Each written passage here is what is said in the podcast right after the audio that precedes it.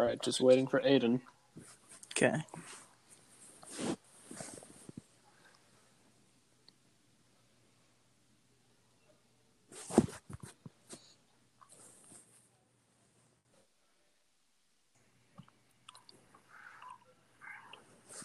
All right, we're all here now.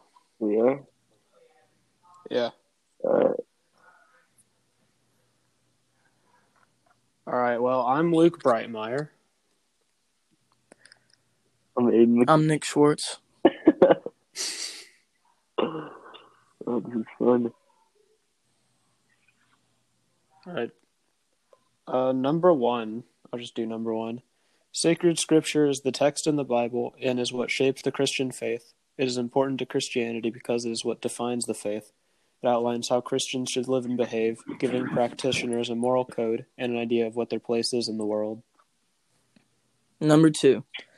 The ultimate author of sacred scripture is God, as he inspired and directed the humans who wrote it by showing them his power and revealing himself to them. People are used to carry on his message by continuing to spread the faith and teaching more and more of people about God and the Bible.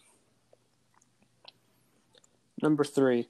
It's important to understand the culture during the time of the Bible because it was nothing like what it was now, or what it is now. A lot of unacceptable crimes today were just day to day occurrences back then. There were also many superstitions that aren't around today for one reason or another, such as not cutting one's hair. Um, number four. Oral tr- tradition led to written tradition because people just got tired of telling the same stories. The stories would change as if they went from generation to generation.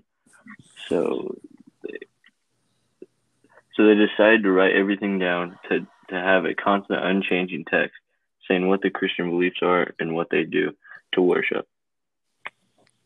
Number five. The list of books in the Bible are accepted as canon because they are what the church decided were divinely inspired. This means they were written by either a disciple of Jesus or someone who God inspired directly. This was usually shown by whether or not the book was God performing a miracle. No. The church also would include something if it was accepted by the first few generations of Christians. All right, pretty sure that's it. Yeah. Muy bueno.